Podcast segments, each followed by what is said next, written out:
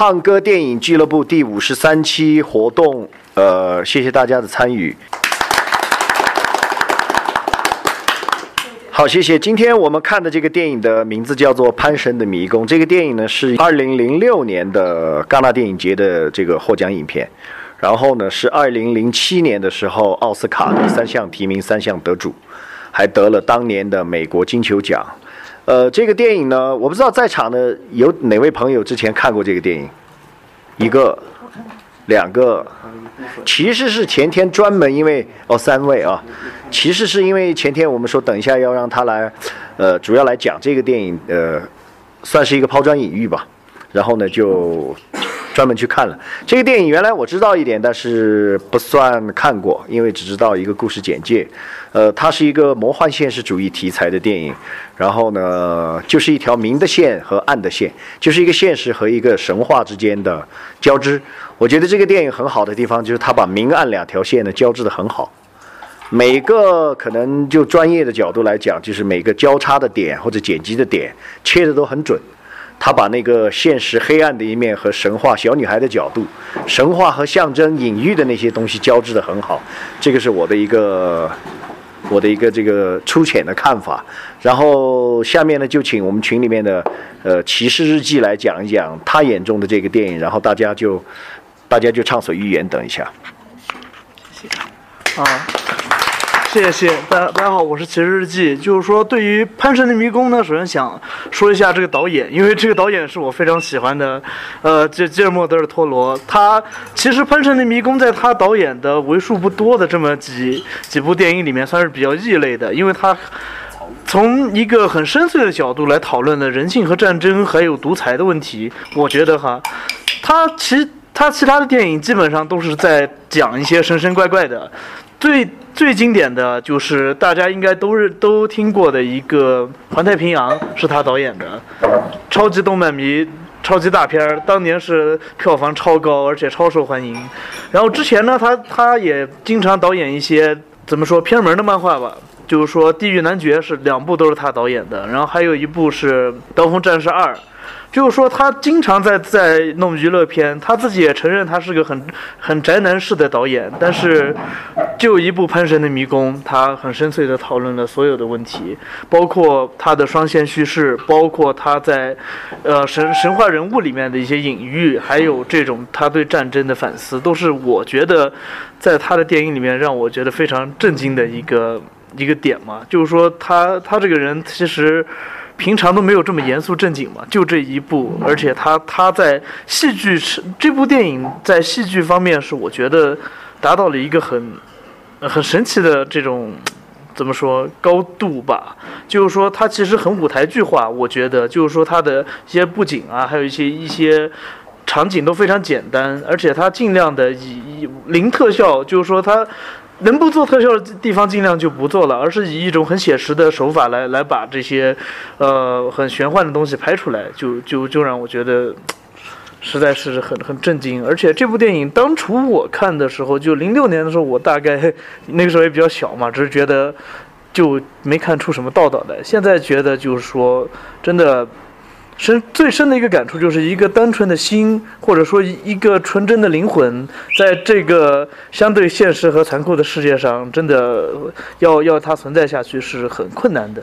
电影的结尾也也也表达了这种一个态度，就是说，其实对于我们的女主角奥菲利亚来说，她是一个升华，死亡对她来说是升华，但是对于现实存在的人来说，那他的死亡就是一个很遗憾、很悲伤的事情。这种矛盾也许在世界上很难调和。这，这个是我觉得我看这个电影最深的一个感触。谢谢。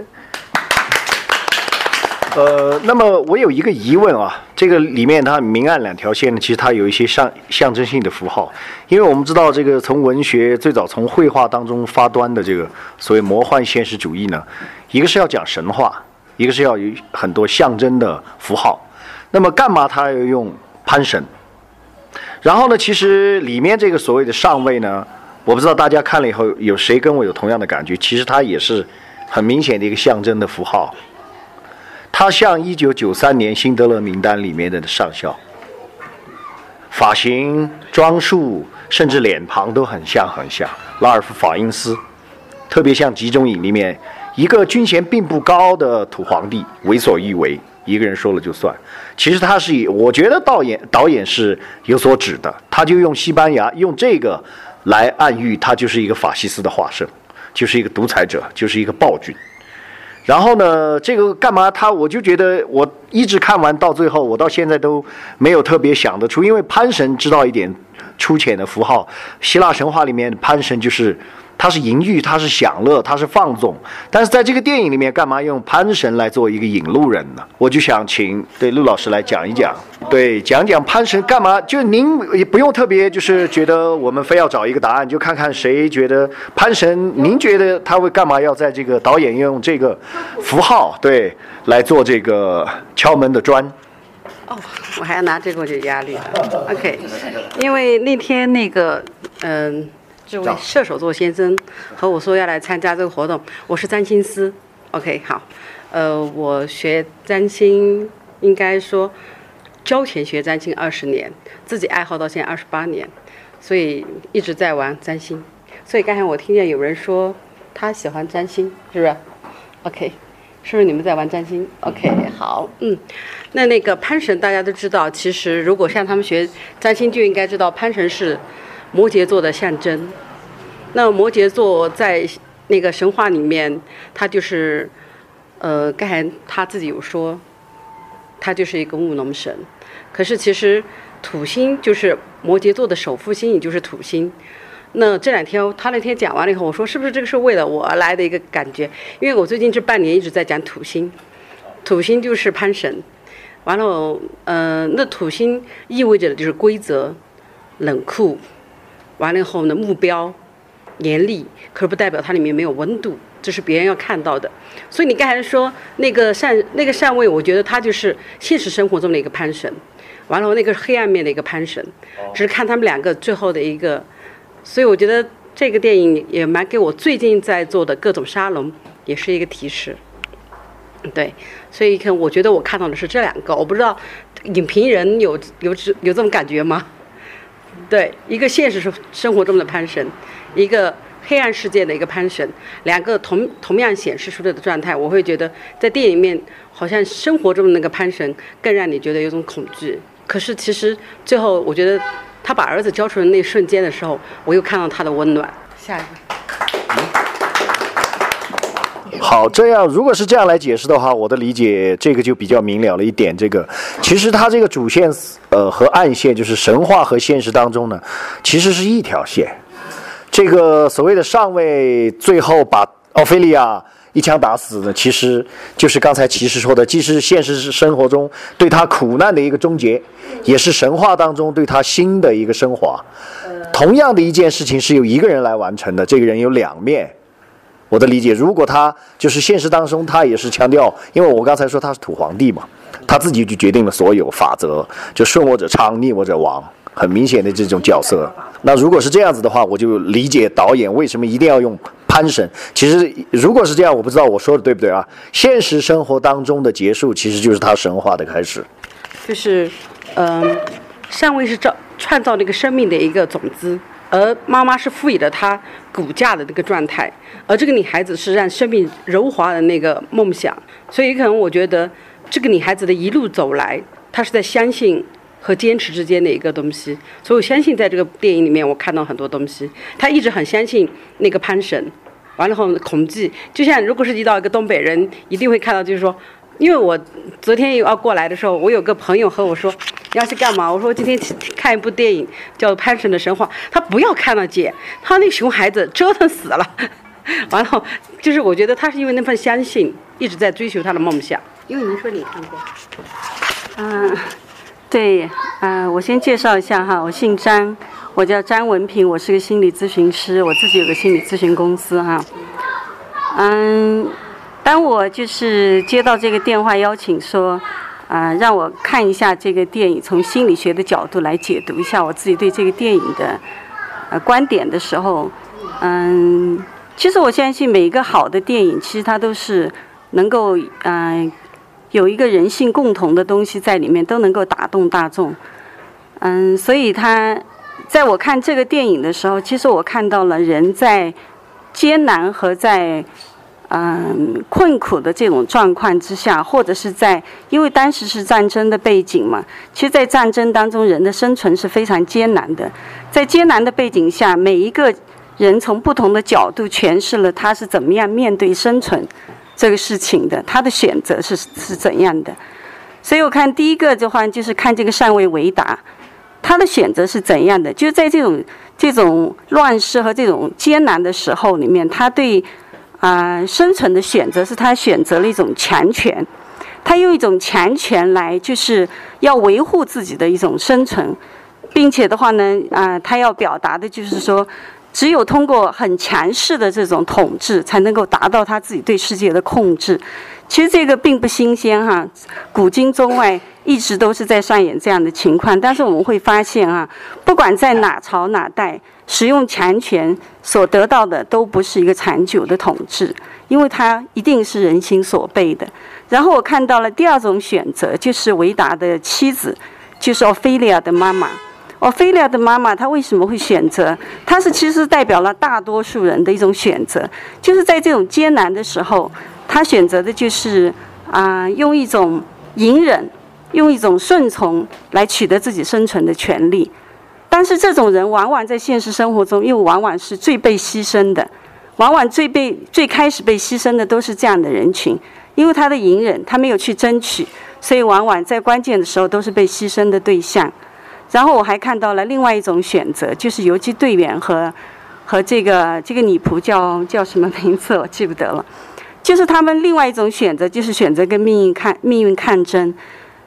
嗯，他们知道在那种艰难的时候，其实生存用那样的方式来争取生存权利是很很困难的，也是很危险的，希望也是很渺茫的。但是他们选择了相信，就是这种生存的信念和这种对于生存的权利的这种抗争，使他们啊能够生存下去。但是最吸引我的，其实我觉得这个影片要传达的是另外一种。就是从奥菲利亚身上，他表现出来的一种生存的一种选择。其实我们在啊现实的生活中，不管是其实幻想，就通过幻想来使自己的内心世界变得好过一些，这是小孩子的一种本能的反应。但是其实现现实生活中，很多大人都会用这种这样的方式来应对我们生活中的一些困难。就是当在现实当中，很多时候我们不能够去主宰、不能够去控制这种我们生存的状态的时候，幻想就成了我们向内寻求自己的内心的平和的一种状态。他在现实生活中是没有能力的，是一个弱者；但是在幻想的世界里面，在这个魔幻的世界里面，他是强大的，他是尊贵的，他有公主的身份。而且他非常的强大，他有着掌控，甚至他他不但自己在里面有公主的身份，甚至他可以决定别人的命运是怎样的。他许诺他未出世的弟弟说：“我给你王子的身份。”所以他在那个。魔幻的世界里面，他是有着强大的能力的。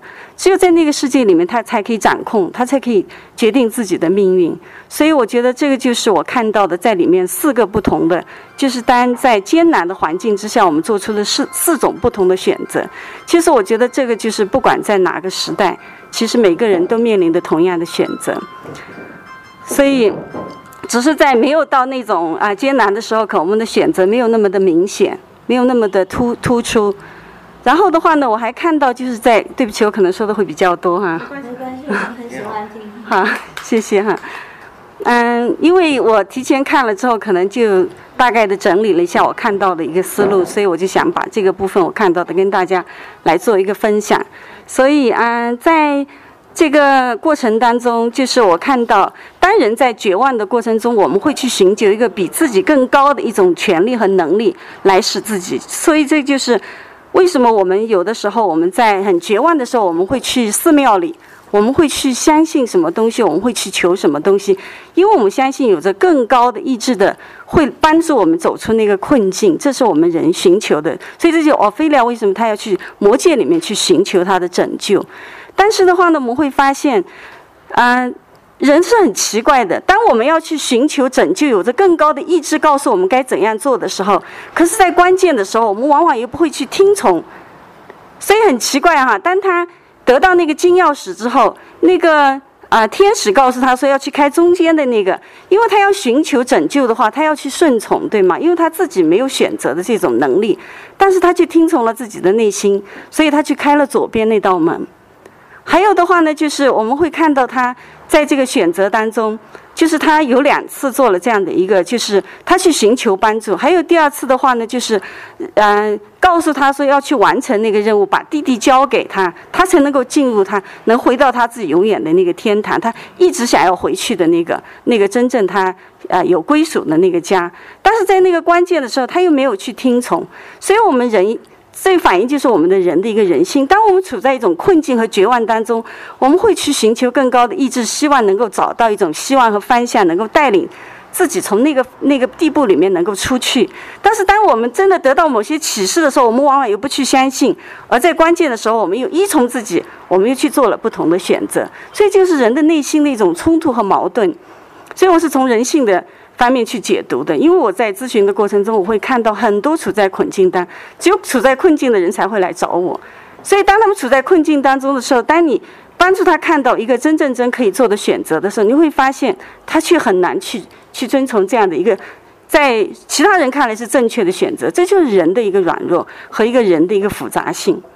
所以我看到就是在电影一开始的时候，他交代了一下这个呃这个故事的一个背景，说这个嗯地下国王的这个公主走失了之后的话呢，她只有借尸还魂，她只有借着一个生命的这个消失，她才能够回到她自己的国度里面去。所以到最后，这个奥菲利亚她被她的继父打死了之后的话呢，所以我就想说，人应该追求的是什么？是。啊，我们灵魂的永生呢，还是我们肉体的暂时的存在？所以这也是就是人在生存中我们一直在在寻求的一个一个答案，就是到底肉体的价值和我们精神、我们的灵魂的归宿哪一个更重要？所以我就看到在电影里面这几个方面，让我觉得我是。啊，给了我很多的这种思考。我觉得他其实是每个人我们内心都在寻求的答案，也是可能如果我们结合我们自己的这种啊平常的生活的话，从大了去看，可能你会看到信仰，可能你会看到很多东西；从小了去去去看，从具体的现实的生活去看，你会看到我们每天的选择。我们每天在这个啊生活当中，其实我们内心都有很多的冲突，面临很多的选择，而这个选择其实。我觉得没有对错，但我们要去理解，所以我就从这四个不同的方面去理解四种不同的选择。好，那么刚才呃主持人让我介绍一下我自己哈，我我我我其实是嗯一个心理咨询师，我从零三年开始进入心理咨询的行业里面，在这个行业里面十几年了，就跟我一起往前走的咨询师，现在在昆明也没有剩下几个了。就是在这个过程中，其实这条道路也是很很不容易哈。其实我们不断啊，在那个时候，我们其实。啊，国内没有很好的这个心理的这个咨询的这种学习和装备的背景，所以我们在学了一些理论之后就开始实践。然后后来我又去学习，到美国去学习，就学习美国的心理咨询的这个研究生的课程，然后又又练习不同的文化下面来进行练习。所以在这个里面，我自己发现，当你沉下心来去看人性的时候，不管是哪一个民族，不管什么年纪，其实，在我们的内心其实都有共通的东西。好，谢谢。我可以接着讲吗？哎，好。自我介绍一下。自我先自自我介绍，好好好。呃，是这样子的，我呢到昆明来读这个博士生，然后读这个博士生其实蛮有趣，是因为我放弃了一个美国的全奖啊，这是我的个人问题。来的时候我很伤心，因为我觉得我是放弃了对人生的一个高度的攀登，但是来了以后我很开心，因为我发现人生可以有不同的选择。呃，是一种不完美的选择，但是我们能得到一种出乎意料的结局。这个在影片当中其实也有反映。我看我的记性不太好，但是我记得如果是没记错的话，呃，菲利亚他吃两颗葡萄，他不该吃的。这是我想最最肤浅的来看，是对人贪婪本性的揭露。嗯，但事实上呢，事实上如果我们再多想一想，你会发现很有趣。这个有趣在哪里呢？就是在刚才你说到的人性，哈，呃，为什么我们是人不是神呢？很简单，好像是我我猜想啊，因为我们本身就不完美，不完美，所以我们是凡人，是凡夫俗子，我们不是神。OK，那我们是人的话，我们就经常会犯各种各样的错误，比如说我们有各种各样的贪欲。那在影片当中啊，菲利亚他去吃的这个是食欲，对不对？其实，在生活当中，我们还会遇到各式各样的诱惑和欲望。我们把持不住的时候，我们去享受的时候，我们玩得很嗨的时候，可能危险就潜在在很近的背后，而我们自己不知道。所以说，古人有句话叫“呃，福兮祸所依”，其实大概就是这个意思。所以就回过头来想的时候，但是他最后还是完成了使命，对吗？奥菲利亚她很聪明，她虽然说在那个时候她很紧张，嗯，她她错过那个时间，那扇门关闭了，但是她的智慧，她的那一点点小聪明，让她找到了另一扇门。她平时锻炼的身体，让她能够支撑她的身，这个她的臂力能够让她支撑她的身体攀爬上去，救了自己一命。也就是说，她还是完成了任务。人生似乎以一种不完美的形形式前进着，但是仍然可能得到一种完美的结果，有的时候甚至是一种更好的结果。所以我觉得做人挺好，为什么要成神呢？啊，这期变了是吧？之前还有一个主持人一直在控场，然后这期因为我们的主持人不在，然后就就就就就没有控场了。嗯，其实。刚刚就是三位，还有之前的讲的都挺挺，就是说也挺感触的。因为在我我是叶涵啊，就是这个最简单的介绍了，其他都不多说。嗯，因为我看这个片子的话，我也是觉得，就刚刚提到的一个呃，奥菲利亚她吃了两颗葡萄，但是其实前边的第一条引线的话，那个呃金蝉，其实那个蝉就是在那个树洞里边的那个蝉，它也是贪婪。为了吃就是奥菲利亚手上的东西，所以的话，最后把自己给，就是说死了，然后的话，就奥菲利亚才拿到了那个钥匙。其实他就我我是觉得导演可能是有一个铺垫性的东西，一直一直在里边，就是流传下来，然后也引导我们。就是说，激发我们的一些呃，就是向上的一些理念，就是人不能过于贪婪，但是呢，人也要学会变通。就像刚刚说到的，奥菲利亚，他在这个过程当中，其实他很聪明，他会不一定要听潘神的指示，他会通过自己的一些方式完成任务，或者是最后得到一些，就是他他和他弟弟，呃，虽然说，呃，就是他一直不承认那个上尉是他的父亲，但是的话，他和他弟弟一半的血统，可能在这里边的话，他自己也有一些的表达。然后的话，也把这种善意，就把小孩子最后留下来了，交给了他，然后牺牲了自己，成全了自己。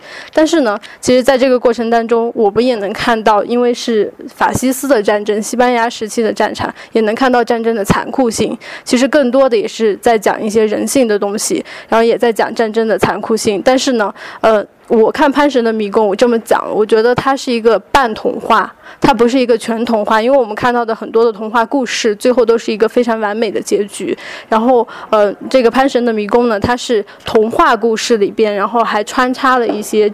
现实当中的战争，两条线不停的在交替，明暗在交替。因为在这个交替的过程当中，其实也是我们一些人性的启发。所以我我自己的感受是，我觉得这部影片的话，嗯，能够让我们就是不仅是了解战争的残酷，也能够体现到人的这种善意。嗯，这是我的一些那个看法。嗯，那我们是有没有谁要说的？还是就这样？好，大家好，我是吴宇。我觉得这片这部片子看的稀里糊涂的。我唯一的感觉就是，整部片子讲的还是是应该说是一部笑容最少的片子吧。所有人的眼神，从最先开始到最后，不管是上尉所故意装出来的强硬，还是包括奥菲利亚，甚至他的母亲，是包括女仆，所有人的眼神都是恐惧。然后最后在结尾的时候，可能就是死亡了。我觉得才能够得到这个解脱，就是像他母亲也是死了，然后三位死的时候，总焕发出一点温暖的感觉，然后奥菲利亚最后死了，走上了另外一个更新的一个新生。我不知道是不是我的理解错误，是不是这个他是想说，只有死亡才能终结恐惧，还是说我们一直就生活在恐惧之中，恐惧一直是如影随形的？这是我的问题哈。大家好，我是雅典娜，然后我就结合刚才蒋老开场的那个说一下吧，就是其实这个潘神和这个里面军官之间的这个隐隐喻，的确我我也是有这种感觉，特别是当他奥菲利亚去第二个任务去到那个里面的时候，然后那个怪物嘛，你看你们要注意他那个怪物那个嘴吧，其实就是像之后。被他那个刀子划开以后，就是很像的。其实两个人到后面，那个军官那个嘴被划开以后，和当时那个坐在里面那个怪物的那个样子就已经很接近。所以说，可能就是对他一种，当然那个老师也讲，就是这种隐喻在里面。对，然后这个潘，然后还有一点呢，有趣的就是我尽量就只是补充一小点吧。他是神话里面说他是一个牧农神，然后他长的那个样子就是牛羊各种的这些动物的，然后这种一个结合在一起的。然后你看那个有一个情节，就是那个军官，呃，他在控制的就是和民生关系最大的粮食物资那些东西。然后所有东西都是在那里，他还要发什么配给啊这种东这种东西，可能还是和这个神话人物本身之间，它是代表的这种东西，也许还是我自己理解的有一小小点这种关系在里面。然后这个电影吧，我觉得故事不是很复杂的一个一个故事，然后但是呢，我就觉得这个导演他这种表现的这种故事的这种手法和讲的这个讲故事这种这种功力吧。还是不错。然后这个导演其实好像作品也并不是很多，但是我就觉得能把这个 故事，我就想起，反正就是严丝合缝的，然后滴水不漏的，完完整整的，就这种一个现实的世界和一个魔幻的这种世界，然后就告诉了大家一个这个道理。它这个其实很暗合了中国传统的就是舍身成人的那种。这种价值观吧，他最后奥菲利亚的这个选择，其实就是暗合的这个是相通的这个东西。他最后就是，你不能以牺牲别人的这种利益，而来成就自己的这种造就自己的这种成就，对吧？嗯，然后我再说一下这个希腊神话人物，就我自己的一小点理解。我觉得其实不知道大家如果感兴趣，不会有没有发现每一个人物。其实，他都有很人性的东西在里面。宙斯是很暴躁、暴暴怒，然后很自傲自负的这么一个神的形象。他老婆赫拉是一个典型的很多女性的一种特质会有的是什么？很善计的，很很猜疑的那种。然后他儿子阿波罗是一个很，也是有点像他父亲，暴躁不计后果，就是很头脑很简单，然后喜欢闯祸的那种。那种这么一一种一种神的这种形象，但是这个这个我觉得是一个很有意思的。为什么这个古希腊的这种就因为他的这个神话人物里面，其实却有很多人性的东西在里面？我觉得这一点也是蛮有趣的吧。既然刚刚雅典娜讲到了导演还有摄像的话，我们就请我们导演讲讲。你们两个刚刚在后边讨论的还蛮激烈的嘛，给我们讲讲啊。呃，从。这个你们说的是精神层面的，那是编导的事情。我后面总结一下。呃，先说这个片子的这个剪辑嘛，我觉得这个片子的剪辑是可圈可点的。它每一个剪辑都是动式剪辑和那个匹配式剪辑，它的剪辑都是顺应着这个场的呃落场，正好是下一个场的上场。所以这光是这个剪辑，我觉得它整个。整个这个剪辑的这个专业程度是很高的，它让你没有那种很炫的那种感觉，但是呢，它在每一个转场呢，又通过前景的这个遮黑，啊，就转到了下一场，但是下一场和它之间呢又很匹配，所以这个剪辑是很高明的，就是说在现在的剪辑来说，这种剪辑算是比较有档次的，这个是一个。还有就这个电影的这个摄影，是吧？它的摄影，比如我们拍电影的时候，我们今天拍这些人，我们都。基本就呃很规矩的就拍这些人了，但是这个电影不是这样的，它总是在前面前面有个遮挡。比如我拍这个人，我就拿这个杯子做个遮挡，我就让这个人不是那么通透的呃出现在这个画面当中，这就是让人造成一种心理上的压抑感。还有你们注意没有，整个电影的色调它都是那种冷系的，就是我们说的色温比较，除了开头和结尾，哎，色温比较高的那种高色温的这个整场戏都是这种，看着蓝青蓝青的。这种呢，就让人冷色掉了，就让人感觉到这个心里面特别阴暗，特别啊，特别压抑，他不舒服。至少这整个片子，除了那个梦幻出了一个呃过曝以外，就是来就有出出了一个过曝的天以外了嘛。实际上，整个片子你是看不见一天一丝天的。那么这个这个这个摄影呢，是相当讲究的，就是这个片子从摄影，当然颜色是吧，还有这个色系，还有这个我们说的刚刚说的剪辑点。当然还有个灯光，你们注意没有？如果是像你刚刚说你是做舞台剧的，做舞台剧和话剧呢要要东西，因为你要全景的展示，要让大家看到这个杯子我要要，是吧？这个柱子我要要，啊，我要把这个全景式的东西展出来，不是说你这个人在这个舞台上就一个勾雕雕的，因为我要让观众看到的更多的这个场面信息。这个时候我要要这个盘子，我要要这个杯子，我要要这个柱子，那么整个这个画面呢就鲜活起来了。氛围的营造啊，这是这是舞台剧。那么电影是什么呢？不要杯子不要了，呃，柱子不要了，什么都不要了，我只留下我要让观众要要的东西。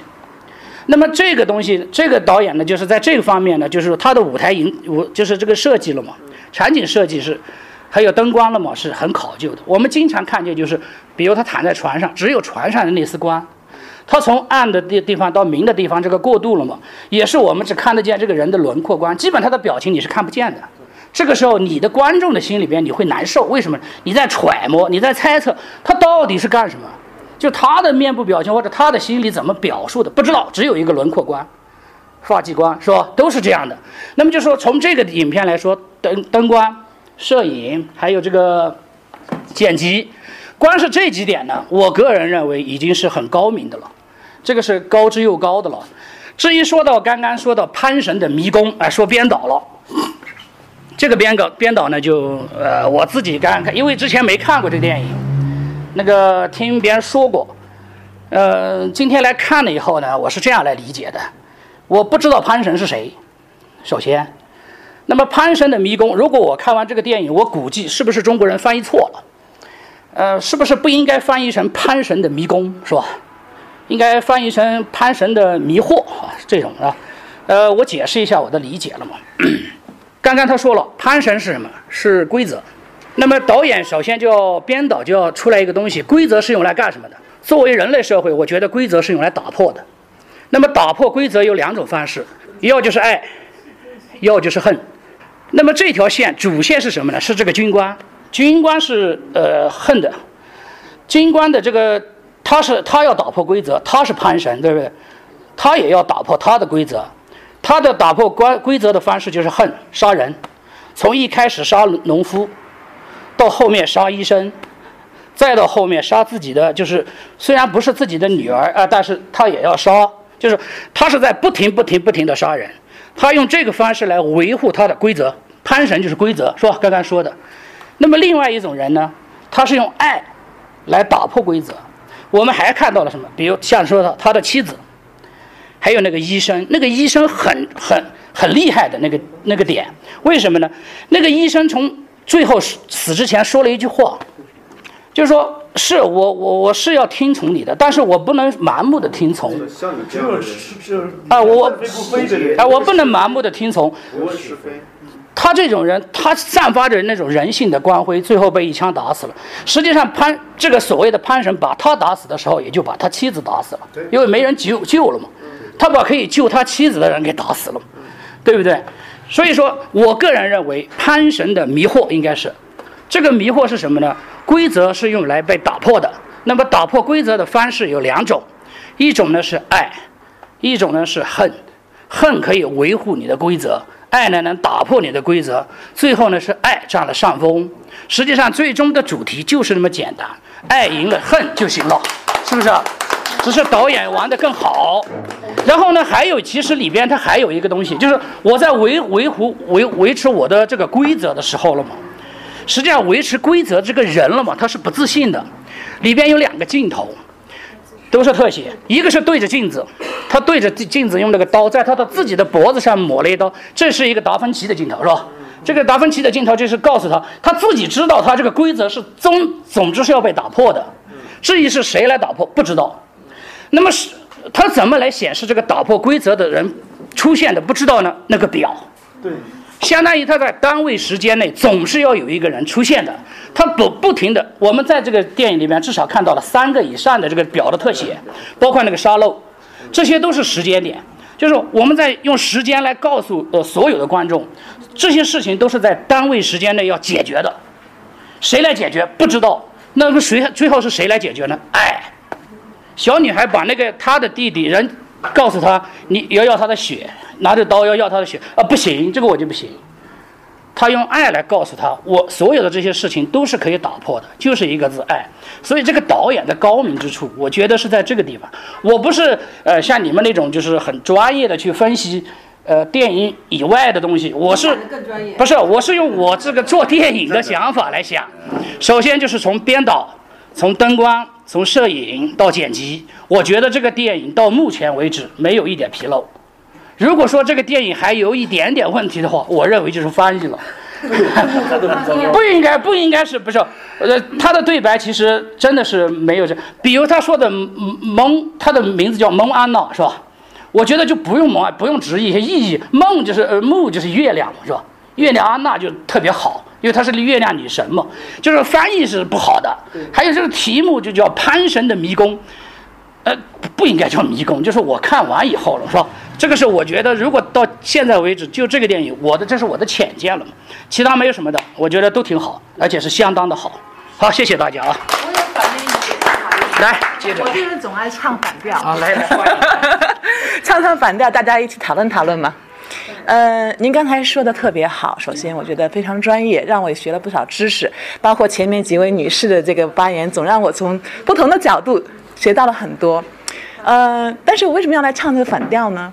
因为有不同的理解，就是说，事实上，对这个这个上位啊，他看上去是最强大的人，他看上去是一个规则的制定者，但是不是他在打破原有的规则。西班牙在纳粹进来之前，他们有自己非常好的规则，才会有游击队员。他们的规则是平等的，他都说了，他说：“你们以为人生来是平等的吗？不平等，我就是强势的，我就要统治你们。”也就是原来有规则在，那么规则和所谓建立规则和所谓打破规则，到底谁是规则的制定者？每个人有不同的规则。我想用利我的规则生存，这位美女肯定有她自己的规则。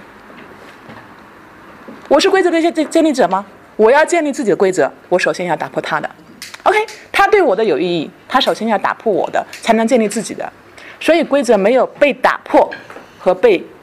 建立之说，我觉得就是在人就是在不同的我们的社会就在不停的均衡。任何一个人都尝试建立，任何一个人都在被打破，没有建立，没有打破。我不知道我我说的挺挺糊涂的。我觉得他呃这些话，呃，我觉得应该说很多人的人心里面都有不同的角色和层面，你可能每个人心里面都有一份潘神的角色。我觉得你看他呈现这个，我不好意思，我待会还有个事，我我待会那边七点钟还有个沙龙，我讲最后一句，我就谢谢大家和大家分享。然后其实这整个电影我最喜欢的画面是他和他弟弟讲故事的时候。那个画面呈现到他的母胎里面，那个婴儿的一个活力，那是鲜红的。完了后那那朵玫瑰花是金色的，而要去拿到那那朵玫瑰花是充满了极荆棘的。所以我觉得那个那个画面就是一个最精彩的画面。你看，我觉得那个才是一个最完整的画面。我就先走了，不好意思。我说一句，好然后送。第一次参加这样的活动，不懂影评，平时看电影看的也不多。然后有几位朋友，我今天终于来了。我说说我对这个今天影评的活动或者看《潘神的迷宫》的简单感想。对我来说呢，我感觉啊，在这里边，我我看这个电影处于一种很矛盾的心态。我觉得我们是活在上位的世界里，同时也向往这个奥菲尼亚的这种，还有点梦想，还怀揣着很多对各种还出还有好奇的这种心态。所以。当然没有矛盾，可能就没有电影。都在不断解决矛盾和制造矛盾中才有电影。实际上，我们生活的社会就是这样，尤其是在奋斗的男人更是这样，个个都想上位。你不这么干，很快就被别人搞掉了。所以呢，给我的启示是：要么胜利，要么就死。说个小细节啊，大家没有没有注意？从打猎的父子俩的死法，往后面的若干。从到最后的医生和小女孩奥菲利亚的死法，他们的枪怎么打的？打在哪个部位？打的结果是什么？你们有没有注意？小女孩应该是打的是腹部啊。最后上尉被打中脸部，一滴血都没露出来。这是告诉告诉我们什么呢？实际上每一种死法都是对某一种状态、人生状态一种终结。呃，正如你说的，都是事先没有任何预料的情况下突然产生的。无论你对这社会和命运怎么抗争，结果可能都出乎意料。对我们来说呢，长期举办这样的活动，以后我希望有时间我尽量多参与，让我们多思考人生，多交交朋友，多喝点心灵鸡汤。好，老兵，您来几句。我呢，这导演把我技术上的问题他都给说了，轮不到我说什么了。好，我叫邵兵，呃，搞摄影、搞灯光的。从片子上看来看呢，他整个摄影，他镜头都没有固定的死的，他整个镜头这样移，虽然移动的很缓慢，他就让你有一种旁观的感觉。他很少用主观镜头，他都是用客观镜头在拍，就让所有的观众觉得你是在看，但是你又无能为力。就压抑了你的心情，包括他用色调这些，刚才老关也说了，这些东西他都表现得非常好。我想说的是另外的一点，呃，所谓潘神呢，他是规则的制定者，大家可能了解一下二战的历史的话，应该知道，呃，纳粹的主义呢，实际上就是一个声音，一个元首，一个政党，一个方向，它就是一种规则。而潘神呢，他就是制定世间万物的一些生长规则的一个神，这个要打破。所以他就用了潘神的迷宫，或者潘神的迷惑吧，这种，这个我觉得导演呢用潘神的这个一个调，还有一个呢，导演在从头到尾，我不知道你们注意到没有，中间有一段有一个台词，就说威尔中将他没有手表，那这个手表不停的在画面里边出现，到了最后他在交出儿子了以后，他还把手表拴住了，然后最后他中间就有一段就是什么，有一个对白就是。要要让儿子知道他死亡的时间。没有，是在吃饭的时候。吃饭的时候。吃饭的时候。在那个前边就有了，前边就有了。三段。对，前边就说了，维尔中间没有手表。先表达完了以后，我们再。他一直都有手表的出现。这个手表，我觉得应该是一个传承，应该是一个传承。到最后那个你游击队员的那句话，就把这个传承做了一个终点。对，你的儿子不会知道你的名字的。对，也就是他就把这个断了，从此以后这个法西斯就断了，这种感觉。导演埋线的功夫非常不错，埋得很好。这个就我我感觉他整个片子从摄影啊灯光来讲的话，那绝对是 number one 了，很好的。他得了最佳艺术指导奖，是吧？最佳改编剧本奖，哦，最佳原创剧本奖。那说明我还是看出来了。对对对，来，诗音，来蒋老来说一说这个手表的。呃，这个刚才说的，这个导演说的给我的启示很多。然后其实刚才我想讲两个，就是其实这个电影是两个故事，我把它做成两段来看。第一个呢，说现实当中的这个故事是一个历史故事，那么其实有一些隐喻，我不知道说的对不对，我说了，大家看有没有。刚才观察到这个问题，先说这个是历史背景，它里面有关于历史背景的讲到了两点。第一个是他说他这个是游击队，就西班牙内战，一开始打字幕就告诉你了。第二个呢，讲了这个历史快终结的时段，什么呢？诺曼底登陆嘛，报纸上已经念了嘛，在法国的某一个小的沙滩如何如何，十五万人登陆。那么其实大家知道，法西斯主义就是第一场大的战争，就是西班牙内战。其实，在欧洲的法西斯有三个国家，第一个是德国，第一个是意大利，第二个是德国，第三个才是法呃西班牙。对，那么这个地方，我不知道大家看到没有？导演给了一个，一开始就给了好几个镜头来说这件事情。我专门看了，因为我看电影呢，出于一个以 一个老的侦察兵的这种眼光，细节盯得很很多。来接他的妈妈的那辆车是个什么牌子？可能大家没注意。奔驰。Rolls-Royce。车头有一个精灵，然后车的那个脸是个，对，是个 Rolls Royce。我们就在想一个问题：一个小小的农村木，就是磨坊里面的那种上尉，怎么可能用劳斯莱斯去接他快临盆的妻子？哦，还有一个还有个细节，我插一句，他车门上有一个贵族的徽标。对对对，那个其实我刚刚要讲到这个问题，先说这个车，这个就说到刚才后面导演说的这个 Ophelia 其实是一个公主。大家知道劳斯莱斯是皇室用车嘛？这个是一个暗喻。第二呢，刚才就是摄像老师说的这个，其实那个标志不，我的理解不是贵族，它就是法西斯标志。法西斯的图形就是一捆鞭挞的那个杖加一把斧头，那个是意大利的。他这边用的是一束弓箭的那个箭，一束捆扎起来的，这个就是法西斯啊。然后说到那个手表的那个暗喻呢，故事的开头是这样说的：我们说现实这一部分啊，这个上尉的父亲在摩洛哥阵亡了，他请的客当中有一个老的军官说：“我见过你父亲，某某某将军在摩洛哥很英勇。”然后他就补了一句：“一个标准的军人。”两个意思：第一，我们家世代就是做这个的；第二呢，他死了，我要替他报仇。但这个报仇不一定是不打死他的敌人，而是传承我们家族这个荣誉。符号是什么呢？手表。因为那个就说了，听说这个将军在死的时候，为了告诉自己的孩子我是在什么时候、什么情况下牺牲的，就把那个手表给砸了嘛。我们这个在说这个故事这一个段落之前，就看到他两个刮胡子和修手表，对不对？先说他修手表，那个手表的蒙。玻璃壳已经碎了，然后他在修了以后，手表又重启了，有没有觉得这个？这个就是暗喻，其实他父亲的那个，你可以理解为强权。在这个里面，军人不是一个正面的形象，军人给的是传统的独裁的那种秩序的守卫者或者是传承者，也就是说，你可以理解为现实生现实生活当中的王权、独裁的权利。但是我记得他后来后来说了句话，他说错了，我父亲。对呀，那就是那个军官在说到把他这个揭穿了以后，这个是他其实我理解是这个上尉内心当中最根子的那个信念，就是我是传承我父亲那种传统的军人的荣誉，其实就是另外一组第一组矛盾，就是在现实生活这一段当中，上尉他自己为了捍卫所谓的秩序，法西斯独裁的这个秩序，他去杀农夫，然后杀那些游击队员，他的。台词是：“你们是贱种，对，天生就是服从于我的。”那么这句话到后面这条线啊，到后面医生被杀的时候，人性回来了嘛？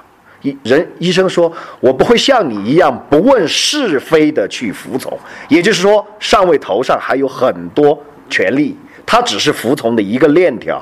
在这个环节，这个农，呃，这个农庄这个村子里面，他是老大。但他其实不是最终的老大，他只是这个权力强权链条当中的一环。从时间的顺序上来说，他只是继承他父亲，而且他还想把这个传承给他儿子，所以他毫不犹豫地说：“我生的是儿子，女儿是不会继承这个的，对不对？”是有一个暗喻在里面。第二呢，从这个空间的角度上来讲呢。他就已经在这个地方执行上级的命令，所以当游击队的五十个人来对他二十个人的进攻的时候，他想到第一点就是打电报去求援兵，然后带着自己的这个这个这个弟兄们就要反击。其实从这个角度上来讲呢，上尉这个角色本身也是一个矛盾，现实这一部分他也是一个矛盾，他既是这个秩序的获益者，也是这个秩序的牺牲品。所以，当那个老的军人说你的父亲其实是为这个牺牲的，他不承认。他在面上这个是假的，根本就没有表。其实大家知道那个表在他裤兜里。那你说他不是矛盾吗？他说的就是这个。他一方面呢，他是服从者，但是他在生活中又挣扎。摆脱这个服从、执行命令的这个刽子手的这个角度，他也不想当一个杀人的魔王。他所以，他杀人的时候一开始好，从头到尾他杀人没有任何心理负担。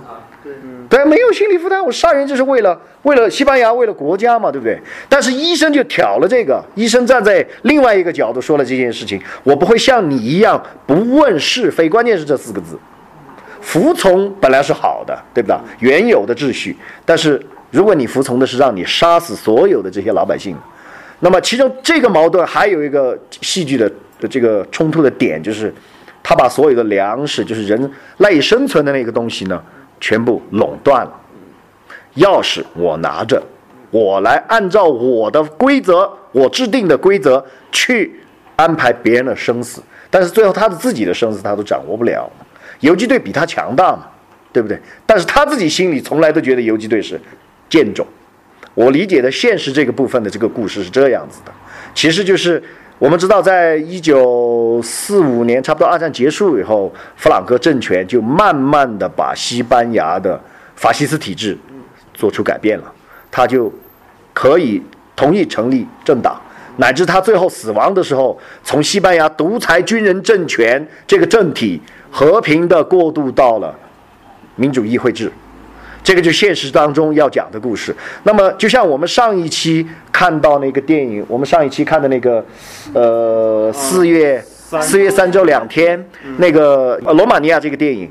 讲的就是当年最对这个电影最大的表彰，就是他有勇气揭开自己民族的伤疤，去反思。我觉得这个电影同样，也是在反思西班牙这个国家这个民族在走向自由或者走向民主他们的角度啊，他们的角度走向民主自由这个环节当中的一种反思。